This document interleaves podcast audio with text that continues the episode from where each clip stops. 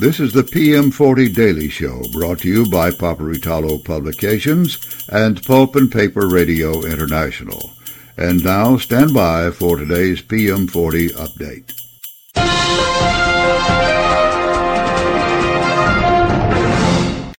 Ladies and gentlemen, this is Steve Roush, Vice President and Publisher and Editor at Paperitalo Publications, and this is the P M forty update for the twelfth of July, twenty twenty-three. The P M forty closed up again for the fourth consecutive trading day at fifty point eight nine, up ninety-two points from the previous close. We'll highlight the winners and the losers right after these messages. Hear this?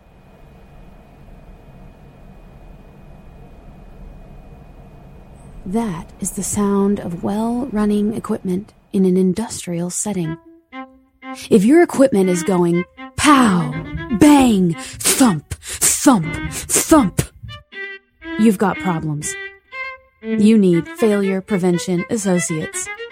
Failure Prevention Associates are equipment condition monitoring specialists.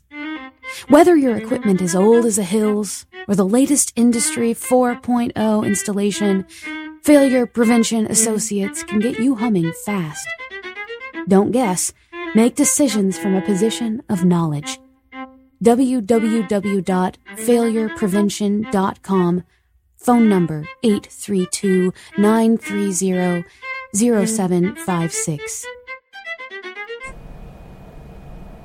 Silence is golden.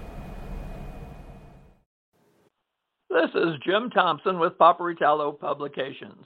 I want to introduce a new sponsor which we are really excited to have on board. The Norexeco Exchange is a regulated marketplace exchange for pulp and paper futures contracts. Today we are talking with Miles Cohen, Norexeco's North American consultant. Miles, what does Norexeco do for the pulp and paper industry?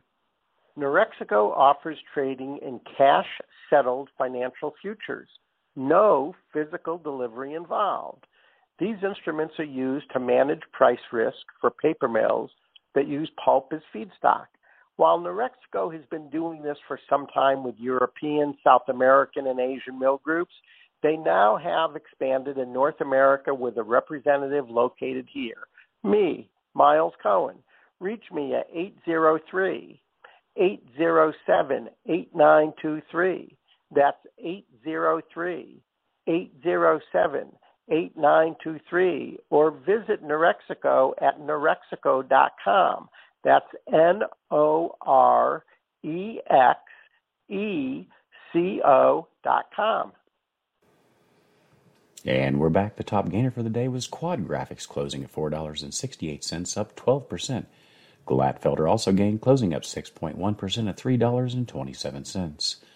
Other uh, winners were Louisiana Pacific and Stora Enso. The biggest decliner was Graphic Packaging, which closed at twenty-four dollars and a penny, down one point two percent.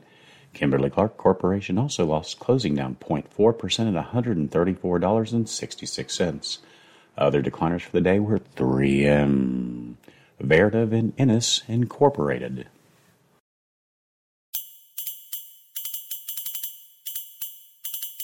You've been listening to the P M forty Daily Show.